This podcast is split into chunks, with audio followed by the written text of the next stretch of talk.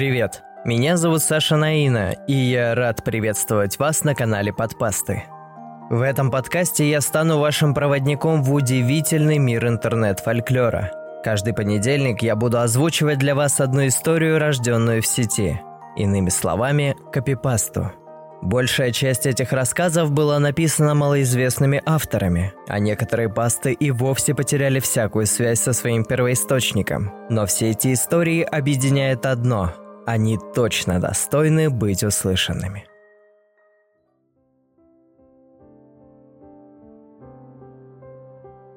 Дворник о том, что дворник Рома наркоман, еретик и насильник знал каждый кут северо-западного района – из проверенных источников, что концентрировались около подъездов почтового отделения Сбербанка, в изобилии приходила информация о том, что именно в этих кустах дворник и творил свои дьявольские злодеяния.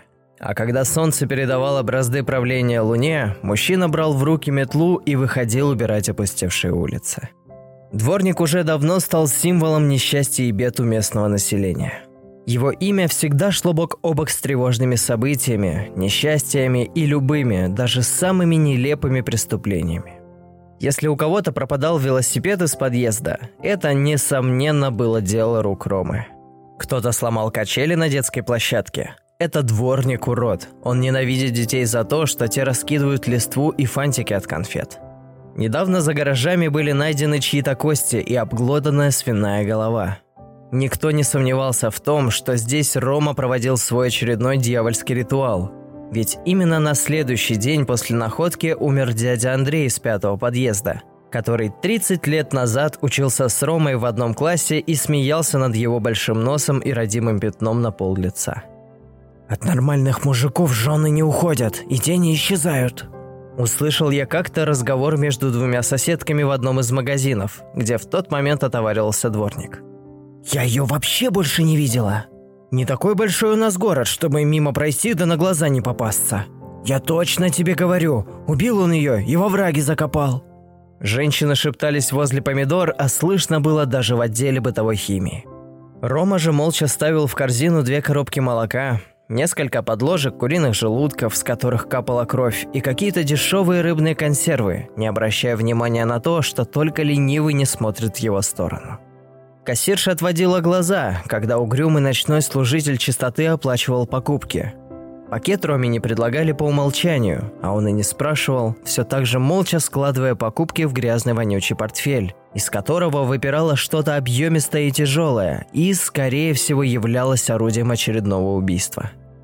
Роме постоянно ломали метлы, снимали колеса с тележки, плевали в окно первого этажа, за которым он вел свое скромное существование – «Мы хотим другого дворника!» заявляла толпа особо социальных активных жильцов района на пороге кабинета директора управляющей компании.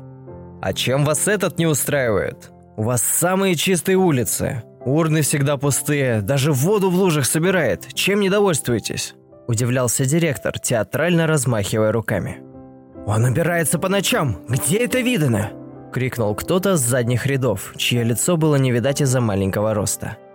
«И что? Разве это плохо? Вы встали с утра, а у вас уже все чисто и опрятно». «А я видела, как он по ночам в кустах с кем-то разговаривает. Наркотики там прячет или наоборот собирает. А еще он оборотень, точно вам говорю. Слышала, как он воет на луну и землю роет. А вчера у меня Анечка проснулась, попить на кухне вышла, в окно глянула, а там как раз этот под фонарем Ромка идет и тележку свою катит. Руки у него в крови были, и он на телеге своей кого-то вез. Ребенка убил, я вам точно говорю. У меня дитё уже сутки в себя прийти не может, боится на улицу выходить». Директор управляющей компании, немолодой уважаемый человек, бывший капитан танковых войск, не любил подобные бредни и беспочвенные обвинения. К тому же, кроме относился с уважением. Еще бы, на весь город единственный непьющий дворник – Человек, благодаря которому его управляющая компания была в списке самых образцовых организаций области. Таким кланяться при встрече должны, а ему в рожу плюют и гонят в шею. «Все, пошли вон отсюда. Рома остается. А если кому-то не нравится, мы вас тут не держим. Переезжайте».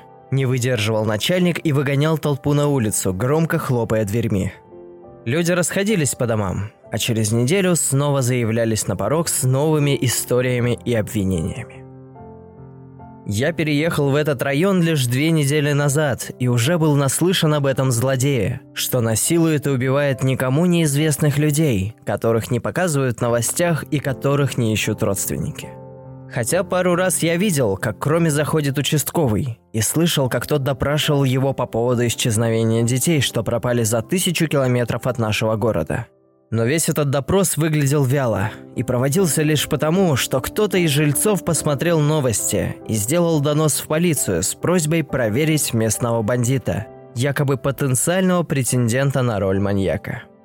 Участковый всегда уходил от Ромы красный от стыда и оставлял за собой горстку извинений, которую Рома сметал веником и выбрасывал вместе с остальным мусором, что сваливали ему на голову соседи – Признаюсь, всеобщее убеждение и уверенность целого района в абсолютной и безапелляционной вине дворника во всех возможных грехах Вселенной не обошли меня стороной. И заразившись этим сумасшествием, я тоже стал верить в его правдивость.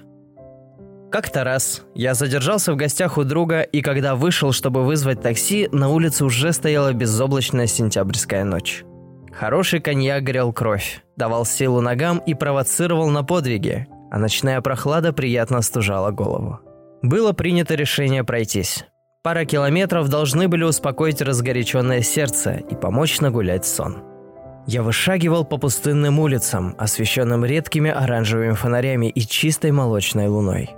Спальный район хорош тем, что способен похвастаться такой тишиной, при которой можно услышать, как неподалеку за городом по рельсам тащится товарный поезд, а в его кабине зевает машинист. Каждый шорох, или тем более стук металла, не может остаться без внимания. Так было и в этот раз. Что-то звонко бахнуло неподалеку от тренажерного городка, установленного в прошлом месяце. Плескавшийся в желудке коньяк блокировал страх и располагал к азарту.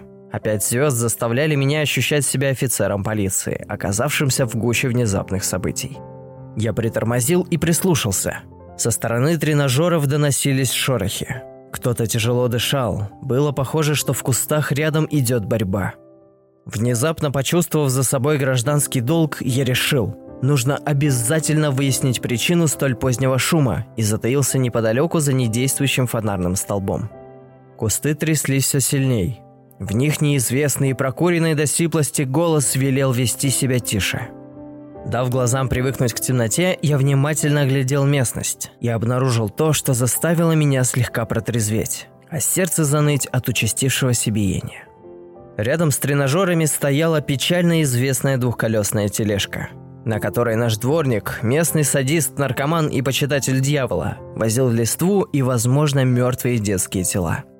Азарт стал потихоньку убывать. Ему навстречу пришло волнение и логическое мышление, которая говорила мне, что нужно срочно звонить реальным полицейским, но я не спешил. Дворник годами создавал себе репутацию и не был пойман ни разу, несмотря на то, что его неоднократно видали за темными делами. Он всегда сбегал от правосудия, потому что никто не осмеливался бросить ему вызов в открытую и поймать за руку. Я же был так близок к тому, чтобы навсегда подарить району умиротворение и покой. Поэтому решил не спешить со звонками. Нужно было срочно вооружиться и подойти ближе, чтобы оценить степень тяжести преступления. Прижавшись как можно ниже к земле, я гуськом перебрался к спортгородку и спрятался за самым большим тренажером так, чтобы меня не было видать из-за кустов. Где, кажется, находился дворник и его жертва, ну или тайник с наркотиками. Добравшись до укрытия, я остался на корточках и пытался замедлить раскочегаренное от волнения дыхание, глубоко втягивая ноздрями остывший за ночь воздух. Неподалеку от себя я увидел большую ветку, которую спилили работники управляющей компании, когда ставили спортгородок. Она и должна была стать моим оружием в случае возможной схватки. Я снова прислушался. «Хватит!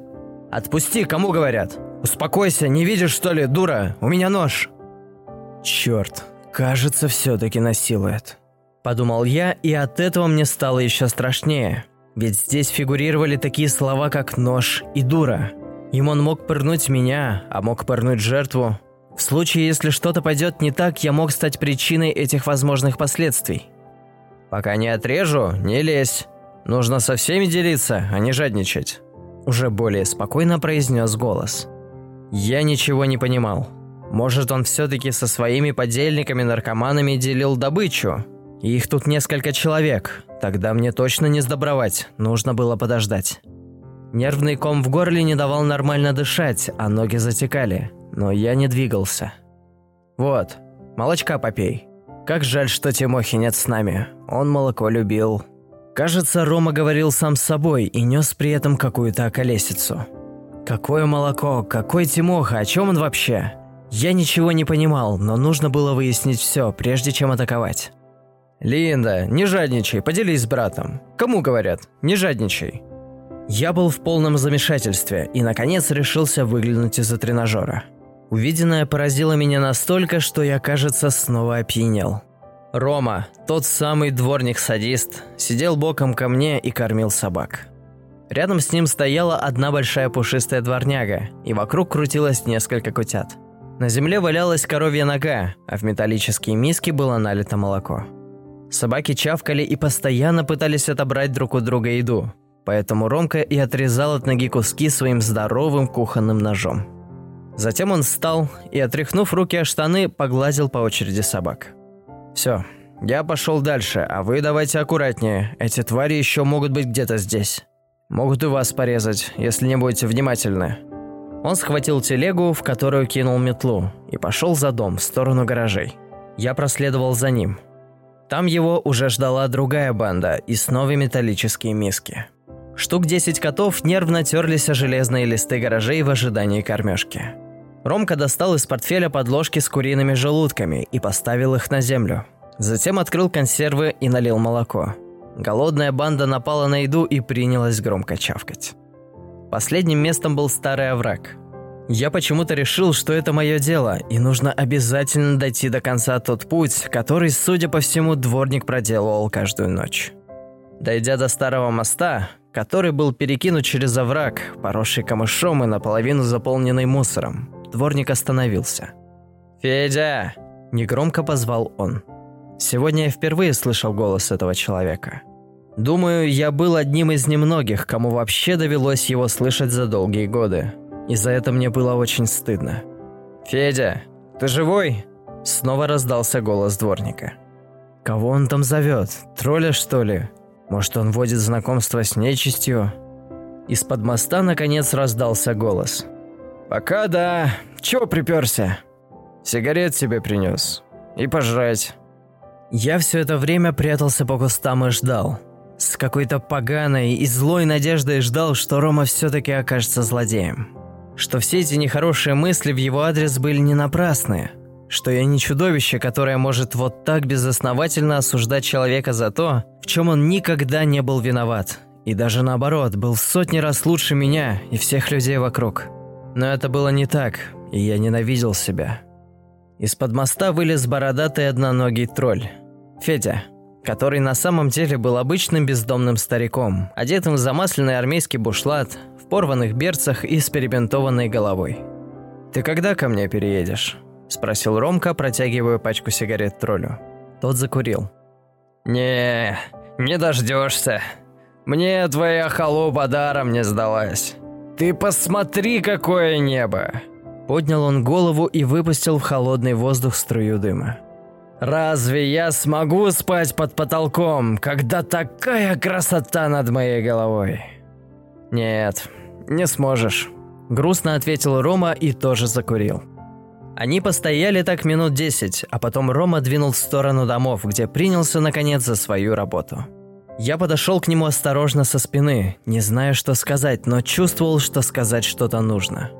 «Чего тебе?» – спросил он вдруг, не оборачиваясь. «Я... я это... поздороваться хотел». Ничего на ум не шло. «За этим всю ночь за мной следишь?» «Так он видел меня и ничего не говорил». «Нет, я Просто хотел... Хотел поймать меня за какой-нибудь гадостью, верно? Я молчал. Расстроил я тебя? Он говорил, находясь спиной ко мне, подметая асфальт и дымя сигаретой. «Простите меня, я думал, что вы маньяк, а вы, оказывается...» «Кто?» Он, наконец, обернулся, и в свете луны я увидел его полные жизни, мудрости и доброты глаза. Он был изгоем общества, но он не был тем, кем его считали. Не мог быть в принципе. Я не нашел слов. Чувствовал себя глупо, поэтому перевел тему. А что с Тимохой случилось? Какие-то сволочи его порезали. Бедный пес не выжил, пришлось похоронить. Так вот почему у него были руки в крови. И вот кого он вез в тележке. А с Федей что? Почему он живет под мостом? Федя болен. Не буду говорить чем, не твое это дело. Он сам решил для себя, что является обузой для всех. Вот и живет там, доживает. А я не настаиваю, он взрослый мальчик, это его дело. Я чем могу, помогаю. А почему вы остальным не расскажете, чем вы занимаетесь? Все же думают, что вы маньяк. Пусть думают, что хотят. Они тоже немалые дети. Мне оправдываться не перед кем. Обиды, зависть, злость – это мусор. И он копится в душе, а потом, когда его становится очень много, он лезет через край и вываливается на других. Отсюда и грязные слова. Из своей души я давно все вымел. Там тишина и покой. А вот тебе еще предстоит взять в руки метлу и разобраться с тем, что у тебя внутри. Главное – мести качественно, не оставлять ни соринки. Иначе можно и не заметить, как грязь налипнет и превратится в гору, а ее уже ничем не отшкребать. Он показал мне на подметенный участок. Я посмотрел на асфальт, он был идеально чистым. Таким же чистым, как и Ромина совесть. Следующей ночью я снова встретил его – выйдя на площадку с пакетом продуктов и метлой. Мне тоже не терпелось навести порядок в душе.